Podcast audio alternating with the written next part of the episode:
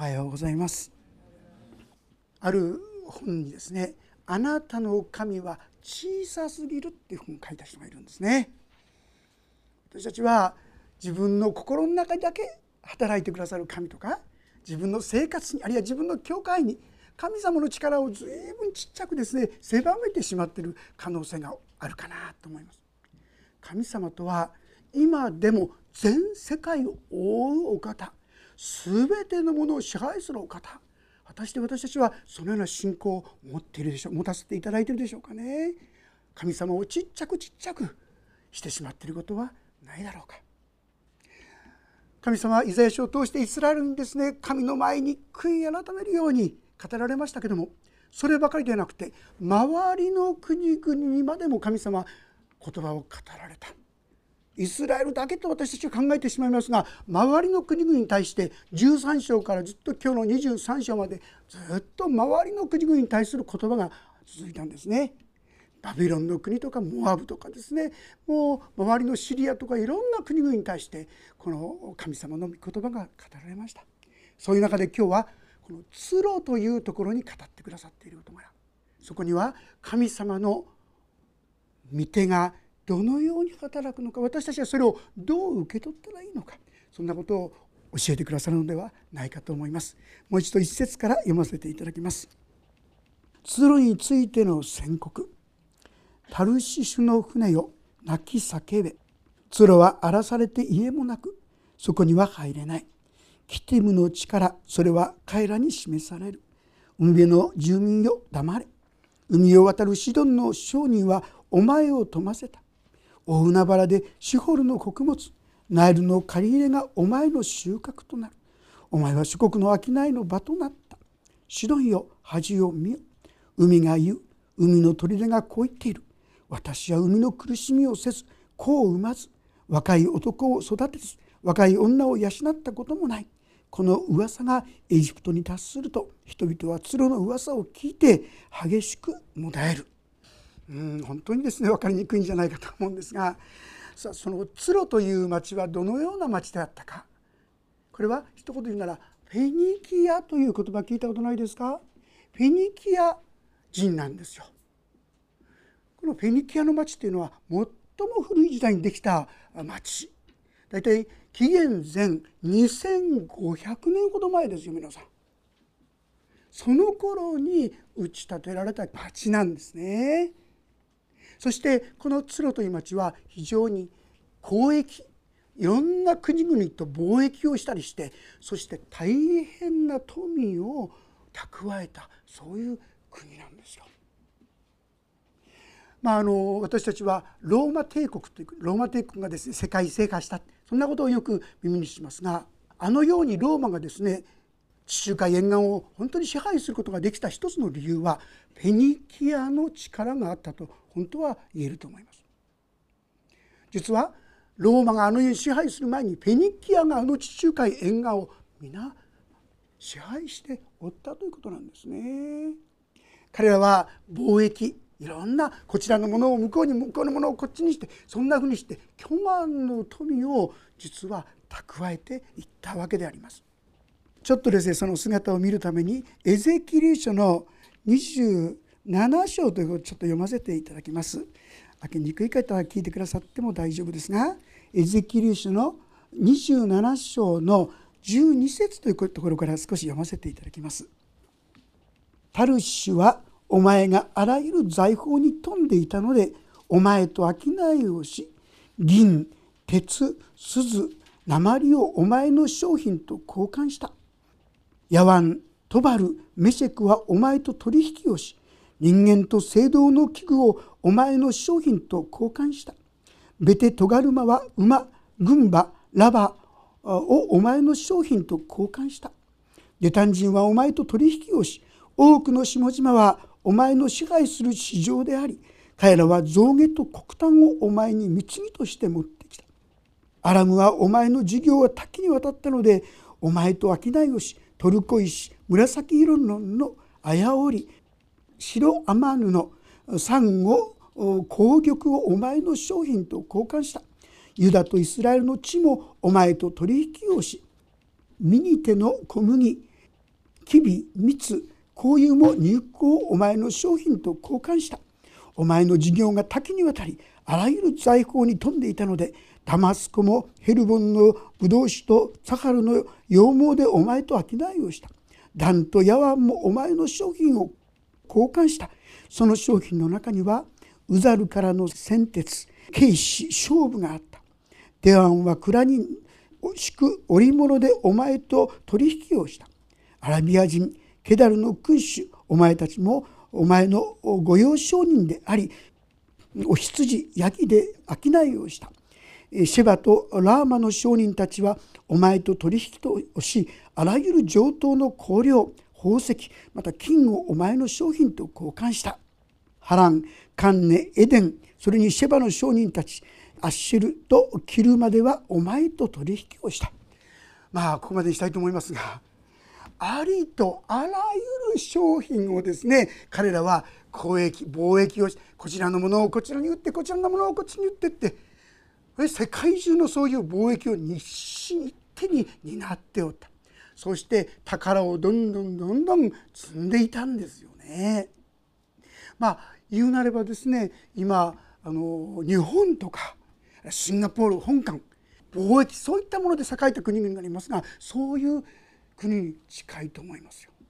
あるいはもっと分かりやすく言えばえつい最近ですねあのアマゾンですか？アマゾンが株価で最も高くなってですね 世界で資産がトップになったとか言われてましたけどもあの創業者がですね自分の財産が15兆を超えた。ある人は20兆だなんとも言いますけどね。とんでもない財産を抱えたんですがこれまさしく写してるだけでしょこっちのものをこっちにこっちのものをこっちに。そういうふうにしてこの鶴という町はものすごい宝をため込んだ。そういう町だったんですね。まあ、言うなればその鶴が滅びるということはとんでもないことです。今風に言えばあの文明に文化にあるいは経済に富んでいた日本が滅びたというようなものです皆さん。世界で非常にそういったものにね飛んでいたこの日本が滅びるありえない鶴が滅びるっていうのは分かりやすく言えばそういうことなんですよ。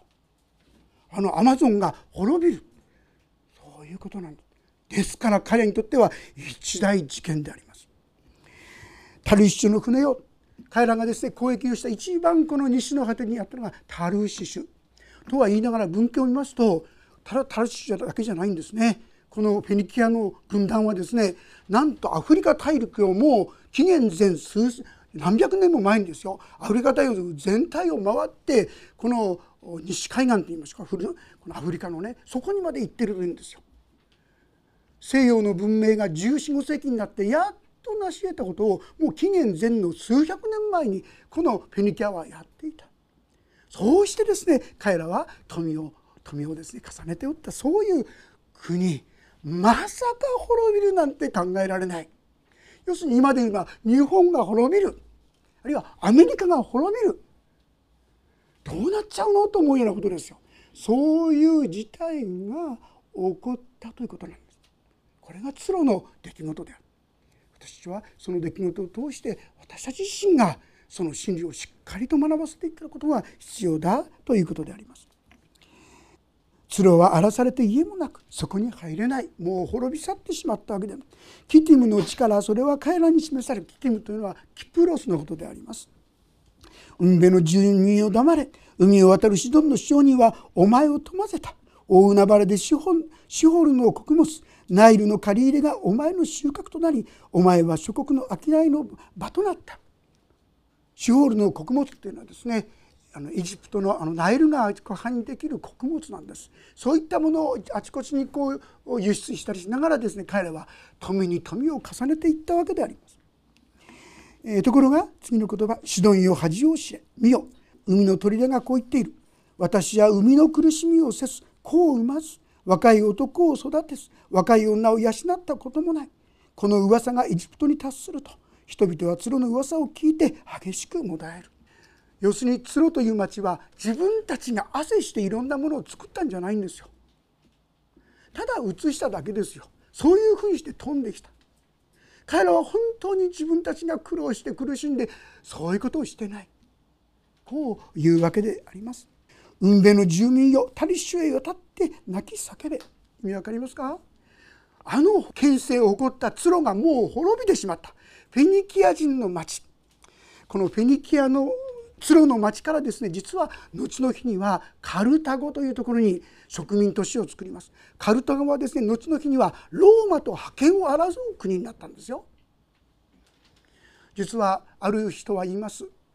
私は現在ローマのローマ法とかですねローマの素晴らしいこと聞くけどもローマのもといを作ったのはどこか。それはフェニキアではないか。なぜかと言いますと、まあ、征服した民は非征服民の情報とかいろんなもの全部消しちゃうんですよね。ですからフェニキアのことは現在にあんまり伝わってないんです。でも彼らがですね歩んできた道を見るならば実はあのローマの土台を作ったのはこのフェニキアではなかったか。彼らこそが本当に優れた民であったのではないか。そんなことも言われているわけであります。でそのようにしたけどもでも彼らはただ自分たちがロークするというよりもそのように持ち運んだだけじゃないかというある意味で非難の言葉でありますね。運命の住民よタリシへ渡っていくこれはですねもうその角が滅びたから帰ることができないからあなた方はタルシに逃げなさいとこういうことです。実際この角が滅びた後にはカルタゴというところがですね今言った盛んになってそしてある時はカルトゴはローマをですね打ち破った時もあったんですよ。でも最終的には結局カルタゴがやられてしまってそのある意味で歴史も抹殺されてしまった。そんなフェニキアの歴史。しかしながら現実の姿を見る時7節これがお前たちが誇りとした町なのか。その起こりは古くそうですね紀元前2500年前ですからね。人々はその足で遠くに行って移り住んだのにあっちこっちに植民都市というのがですねこのフェニキアのツの植民都市ができてきました。誰が王冠をいただくツロに対してこれを図ったのか。その証人は君主たちでその貿易商は地で最もと尊ばれていたのに万軍の主がそれを測り全ての麗しい誇りを汚して地で最も尊ばれている者は皆癒しめられた。皆さんこれ何言ってるか分かりますか？あの権勢を誇ったですねものすごく祝福されていたこの鶴が滅びた。でもそれは主がなさったことだというんですよ。ただ偶然そうなったんじゃない。神の手の中でそういうことが起きたんだとこう言うんです。さあどうしてでしょうか？先ほどエゼキエルのところですね27章を読みましたがちょっとその先エゼキエル書の28章をですね読ませていただきたいと思います。エゼキエルの28章1節から読ませていただきます。ページが1463ページになりますけどもちょっとそこをお読みいたします。エゼキエルの28章1節。次のような主の言葉が私にあった。人の子よ。鶴の君主に言え神である主はこう言われる。あなたの心は高ぶり。私は神だ。海の真ん中で神の座についていると言った。あなたは自分の心を神のように見なしたが。あなたは人であって。神ではない。あなたはダニエルよりも知恵があり。どんな秘密もあなたに隠されていない。あなたは自分の知恵と英知によって富を築き金や銀を宝物蔵に蓄えた。商いに多くの知恵を使って富を増しあなたの心は富のゆえに高ぶった。それゆえ神である主はこういう。あなたは自分の心を神の心のように見なした。それゆえ私は諸国の中で最も横暴な他国人を連れてきてあなたを責めさせる。あなたの知恵の麗しさによって向かってカエルは剣を抜きあなたのまばゆい風を汚しあなたを滅びの穴に投げ入れる。あなたは海のただ中で刺し殺される者の死を遂げる。彼らは傲慢になってしまった。自分たちが富をどんどん巨万の富を持つようになった結果私が神だ。俺には何でもできる。そんな傲慢が彼らの心を満たすようになってしまった。結果としてあの栄えた鶴がめちゃくちゃになってしまった。私たちはこのことに心を向ける必要があるということであります私たちはもっとお金があればもっと知恵があればもっと能力があればあれがあればこれがあるあればそんなことを願いますがその結果としてもし私たちが高ぶりを起こすなら大変危険なことですね。神の原則は何ですか？神は高ぶる者を退け入り下る者に恵みを与える方です。俺は大丈夫だ。まあまあ貯金もそれなりにできてるし地位も生活もまあまあいいんじゃないか別に神様神様って言わなくたってなんとかやっていける皆さん私たちは直接自分は神だとまでは言わなくてもいつの間にか神を頼るんではなくて自分の力に頼り自分の権勢を誇るそんな心になってしまっているのではないでしょうか。それはまさしくこの鶴の心滅ぼされる鶴の前兆だということを心に覚えたいと思いますね。私たちはいかにして主の前に神戸を垂らせていただくことが必要でありましょうか。彼らはいろんなことをしました。考えました。でも彼らはもはやその神様の恵みに生きることができなくなってしまった。私の考え方価値観どうでしょうか？鶴のようにもっと豊かにもっと自分を高くもっと力と能力を持ってそんな生き方になってはいないでしょうか？ルカの福音書の6章の24節というところからちょっと読ませていただきます。もし開けられたらご一緒に読んでみたいと思います。ルカの福音書6章の24節24から26までご一緒読んでみましょう。121ページになりますね。それではお開きになれた方はご一緒に読んでみましょう。そうでない方どうぞお聞きくだされば大丈夫です。6の24からです。3はい。しかし飛んでいるあなた方は哀れです。あなた方は慰めをすでに受けているからです。今満腹しているあなた方は哀れです。あなた方は飢えるようになるからです。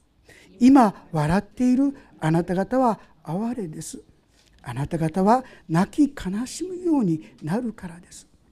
人々は皆あなた方を褒める時あなた方は哀れです。彼らの先祖たちも偽預言者たちに同じことをしたのです。皆さん私たちはああ富があるから大丈夫だ。あるいは私は満腹してるから大丈夫だ。間違った安心感の中に歩んではいないでしょうか。私たちはこの神にあってということを忘れてしまうならそれは今この鶴が経験しようとするとんでもない出来事。それの私たちもその中に置かれているかもしれないということを覚えたいと思うんですね。鶴という町はですねもともとはあの今は半島になってるんですけどももともとは島だったんです。そして断崖絶壁でですねもう他から攻めることがないですから彼らはアッシリアが攻めてきたりバビロンが攻めてきたりいろいろしたんですけどもそれに打ち負かされてしまうことはなかった再びそこからですね持ち直すことができたりそんなことがあったんですけどもアレキサンダー大王覚えていらっしゃいますか？紀元前300年後の人ですよね。彼はものすごい勢いであの付近タイをですね征服していった。あのアレキサンダー大王はなんとこの鶴に対しては島まで海から500メートルから1キロ550メートルとも言いますがそのぐらい離れてるんですが船で行ってもなかなか打ち勝てなかった時に彼はどうしたかと言いますとそこまでを全部瓦礫とか土とかいろんなものを入れてそこに道路を作っちゃったんですよ。ですからそれまでは島だったのがそこは半島になってしまってあのアレキサンダー大王の一軍がブワーッと攻め込んで彼らを完全に滅ぼしてしまったもうそれからはですね本当にどんどんどんどん衰退していくばかりで今はもうそこに何も残ってないこれがまさしく鶴の現状ということができますね。さあ私たちはどうでしょうか？私たちももしかしたら鶴のようになりたいと思いあるいはいくばかりか力が出てきたりいかばかりか経済的に豊かになったり地位や名誉がつくと俺は何でもできると思い上がってしまう。鶴と同じような傲慢に陥ってはいないでしょうか私たちはもう一度主の前に本当にああ全ては神様の恵みでしたということを悟るようになるように神様を教えてくださってるんですね。クリスチャンに対しても時にそのことをするかもしれません。昔このある王様がですね私が全てだと言った瞬間に彼はもう気が狂ってしまってそして本当にこう合図に回らなきゃならなかった。でも天地を作られた神が本当の神だと彼は認めた時にそこから回復したい。そのことがダニエル書の中に記されていますね。私たちも本当の意味で神を恐れる。そして自らは全てのものは神様の恵みである。こう言えたらなと思います。昔あのウザイン・ボルトってですね ある人はウザイなんですね ウザイ・ボルトなんて言った人いましたけどあの俺が一番だ一番で絶対勝つんだってこのことは有名だったんですけども実は彼はでも全ては神様がなさったこと神様がくださったことと言ってたそうですねクリスチャンなんですよね。私たちはどんなに自分が知恵が与えられようとまたお金が与えようと名誉が与えられようと全ては神の御手の中にあるというこの感覚を忘れちゃいけない。この手がこの腕がこれを成し遂げたと言ってはならない。このことはイスラエルのためにあのカナンの地に入る時にも神様が何度も民に語ったことでした。私はついつい自分が自分の腕が自分の知恵が自分の能力がこのことを考えると今話題になっている人がいますよね。まだ確定しているわけではないですから勝手に定めてはいけませんいけないかもしれませんけども確かに企業大きな企業を立て直した。でもいつの間にかそれは高慢に陥ってしまってそうしてとんでもないことをするようになってしまった。可能性が高いかなと思いますね。私たちも神の前にああ自分は本当に立てられた神によって生かされているもの与えられているものをもうただ神様が今くださっただけのものだどんなに知恵があろうとどんなにお金があろうと地位や名誉をいただこうとそれは単なる神様の憐れみに過ぎない恵みに過ぎないそのことにいつも立っていかなければならないそう思うんですね。あの鶴の町が滅びる。考えられないことでした。でもそれは現実に起きたんです。そしてその神様が私たちの神様なんですね。でも神様はそれをただ意地悪にしてるんじゃないんです。私たちがそのことに気づくようにああ全てを支配しておられるのはこの神だったんだな。そのことを示すためにこのずっと13章からバビロン。最初は語ったのはバビロンでした。バビロンはですね当時の軍隊としては最も強いものでした。そして最後に語ったのはこのツロ当時の経済的には最も豊かなこの町に。そのことを誇ってはならない。頼るは神様だ。そのことを深く教えてくださったのだと思います、えー、そして、まあ、節ちょっと読むだけで抜きましょうか。娘タレシよナイル川のように自分の国にあふれよもうこれを制する者はいない。主は御手を海の上に伸ばし王国を震わせた。主はカナンについて命令を下しその砦を滅ぼし尽くした。そして言われた。もう二度と喜び踊るな。虐げられた乙女娘白いよ。立ってきて分に渡れ。そこでもお前は休めない。民見よ。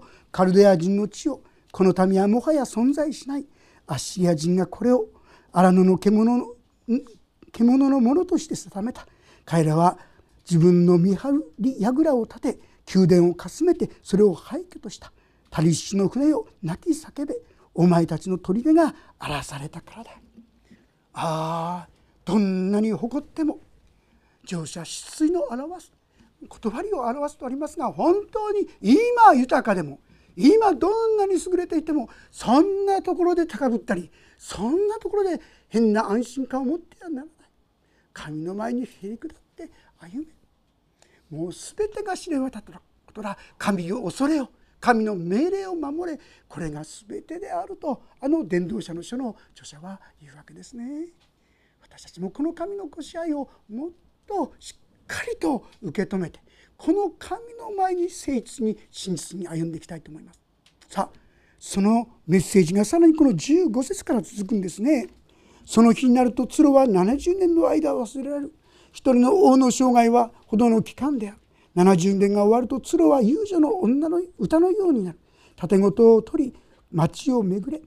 忘れられた遊女ようまく弾け。もっと歌え。思い出してもらうために。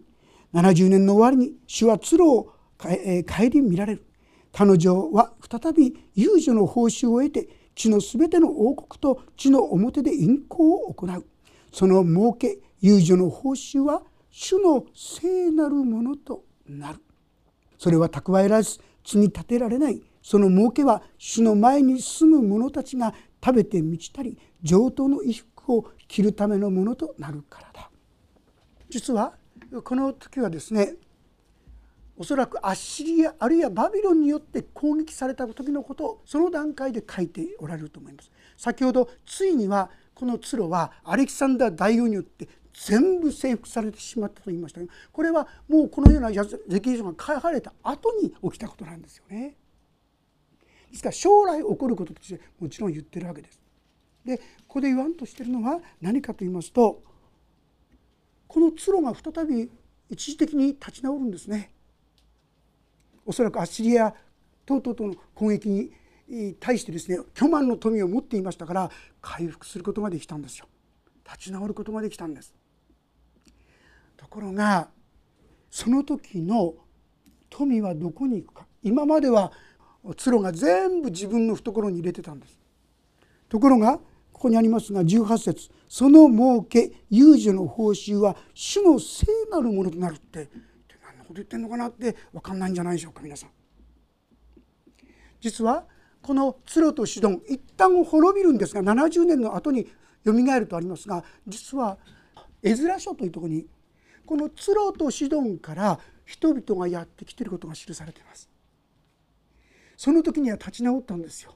一旦滅ぼされるんですがしかし立ち直る。そうして彼らに、まあ、ヒラムのこの杉の木とかいろんなものを持ってくるんですが皆さん覚えてますか？何でそれができたかって言いますとこれはペルシャの王クロスが命令を下したからですよね。どういう命令ですか？イスラエル人よ自分の国に帰りそして神殿を建てよって言ったんですよ。補修されて奴隷の身であった彼らになんとイスラエルの王じゃないんですよ。ペルシャの彼らを支配する国のペルシャの王クロスが自分の国に帰り自分たちの神そのための神殿を作ろう作れって言ったんです。どこでお金どうするんですか？どうやらそのお金がここから来たようですね。その当時はすでにペルシャやそういう国々の支配下の中に置かれていたんですよ。ですからその命令に聞かざるを得ないその命令によってイスラエル人のためになんと神殿を建てるというこういうことがなされたんですね。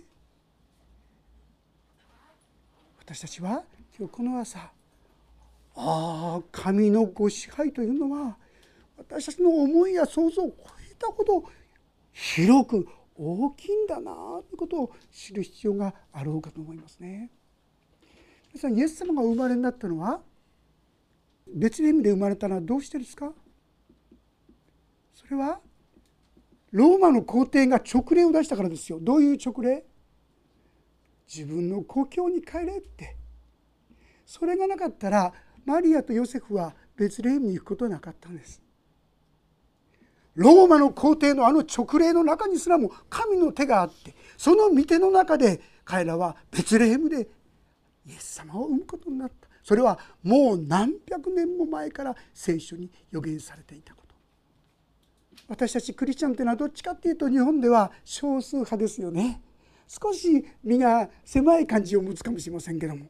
皆さん私たちの神はこの天も地もこの日本という国も全てのことをですね支配するそういう大いなる方だということをしっかりと心に覚えさせていただく必要があるかな。そう思うんですね。そしてこの神の前に誠実に真実に歩むこと。ちょっとぐらい何かができたからといってそれはただ単に与えられたに過ぎないものなのに私はすぐに「ああ俺も、大したもんだ」とかね。自分がこういうことをやったああいうことをやったこんなことを思い始める時に私たちは鶴の一歩手前に滅ぼされる鶴の鶴の一歩手前にいることをしっかりと心に留めていきたいと思います。そして「主よこんな私にこのこともあのこともさせてくださった」神様そのように神に栄光を期するものを通して素晴らしい宮沢この大いなる宮沢豊かに表してくださるのではないかとそう思います。ロマ書の8章の言葉を読ませていただいて終わりにしますけどもロマ書8章の中にこんな言葉が記されています。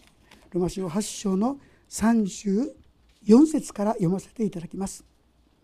33節からですね誰が神に選ばれた私たちを訴えるのですか？神が義と認めてくださるのです誰が私たちを罪ありとするのですか？死んでくださった方いやよみがえられた方であるキリストイエスが神の右の座につきしかも私のために取りなしていてくださるのです。誰が私たちをキリストの愛から引き離すのですか？苦難ですか？苦悩ですか？迫害ですか？飢えですか？裸ですか？危険ですか？剣ですか？こう書かれています。あなたのために私たちは休みなく殺されほふられる羊とみなされています。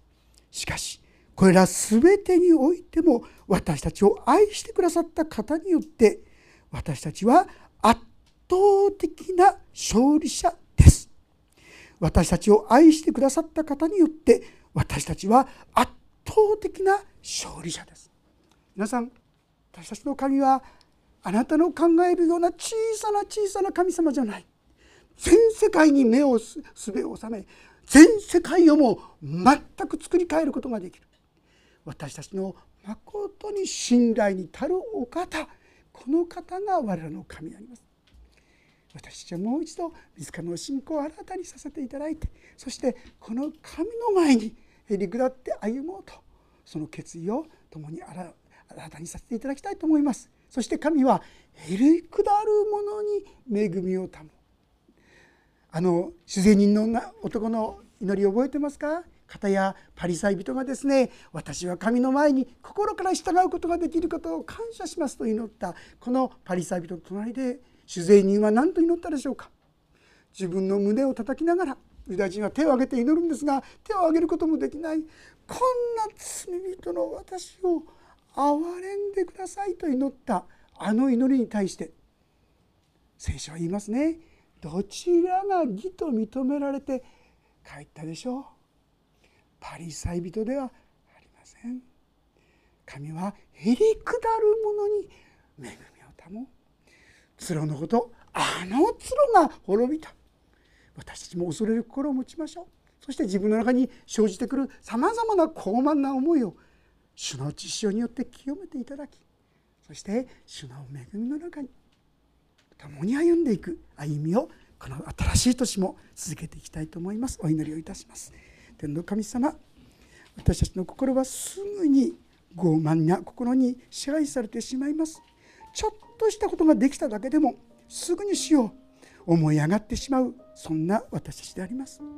主よ通路は私たちの心ということもできます。